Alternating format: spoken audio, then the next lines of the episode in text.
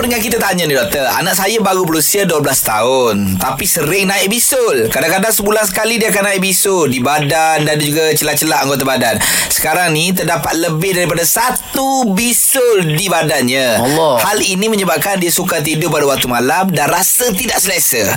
Adakah eh Apakah harus saya buat untuk merawat bisul tersebut doktor? Oh, sakit doktor. Bisu ada mata. pedih. Pedih. Ya, okey terima kasih saya juga pendengar juga Syah kan. Hmm. Okey, faktor bisu kalau dia satu uh, kalau dia lebih daripada satu tu dia disebabkan oleh folikel tu liang-liang roma yang uh, tersumbat uh, dan ada bakteria dalam liang-liang roma tu. Hmm. Dia Oh. terjadi disebabkan oleh faktor kebersihan lah yang terutamanya. Hmm. Dan yang kedua jangkitan bakteria pada luka ataupun pada liang roma tu. Hmm. Ha, jadi kena jaga kebersihan, betul-betul kena jaga kebersihan. Andai kata kebersihan dah jaga, kita kena tengok benda kedua. Benda kedua disebabkan oleh pendedahan pada bahan kimia sama ada dia dia pakai bedok-bedok yang dia tidak sesuai dengan bedok tu.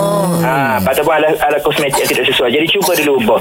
Dan yang ketiga kebanyakan disebabkan oleh penyakit-penyakit lain lah seperti kencing manis, ada dia ya, imuniti badan yang rendah seperti penghidat HIV ataupun kemoterapi. Jadi kalau berterusan jumpa doktor, cari punca yang sebenar, rawat punca dan rawat penyakit, rawat simptom tu juga.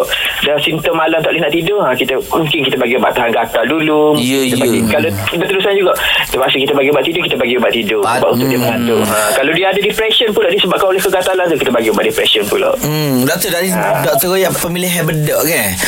Ha, ya. Setengah orang ni kalau orang pakai bedak dia pakai celah-celah tu tak bagus kan tak tu?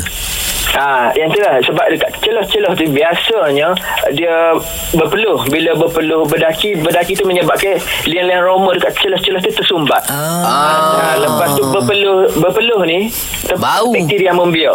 Ha, bau tu terhasil disebabkan oleh pembiakan bakteria. Oh, tu. saya pakai lah. Kawan memang Ah. mana-mana celah letak bedak. Oh, tahu dah Ah, nampak tu. Nampak. Lepas tu dia lah, letak bedak lekat-lekat celah tu dia. Lepas tu kesak pula, ada getah pula, ada Allah. pula. Ha, yang tu lagi lah ah, faktor-faktor risiko untuk menjadi terjadinya Bisul. bisul dan sebagainya. Oh. Ah, Okey, faham. jangan letak bedak celah pakai seluar longgar. Tu kesimpulan dia. Terima kasih doktor. Okey, sama-sama Syah dan juga semua pendengar. Syah Isa dan juga semua pendengar.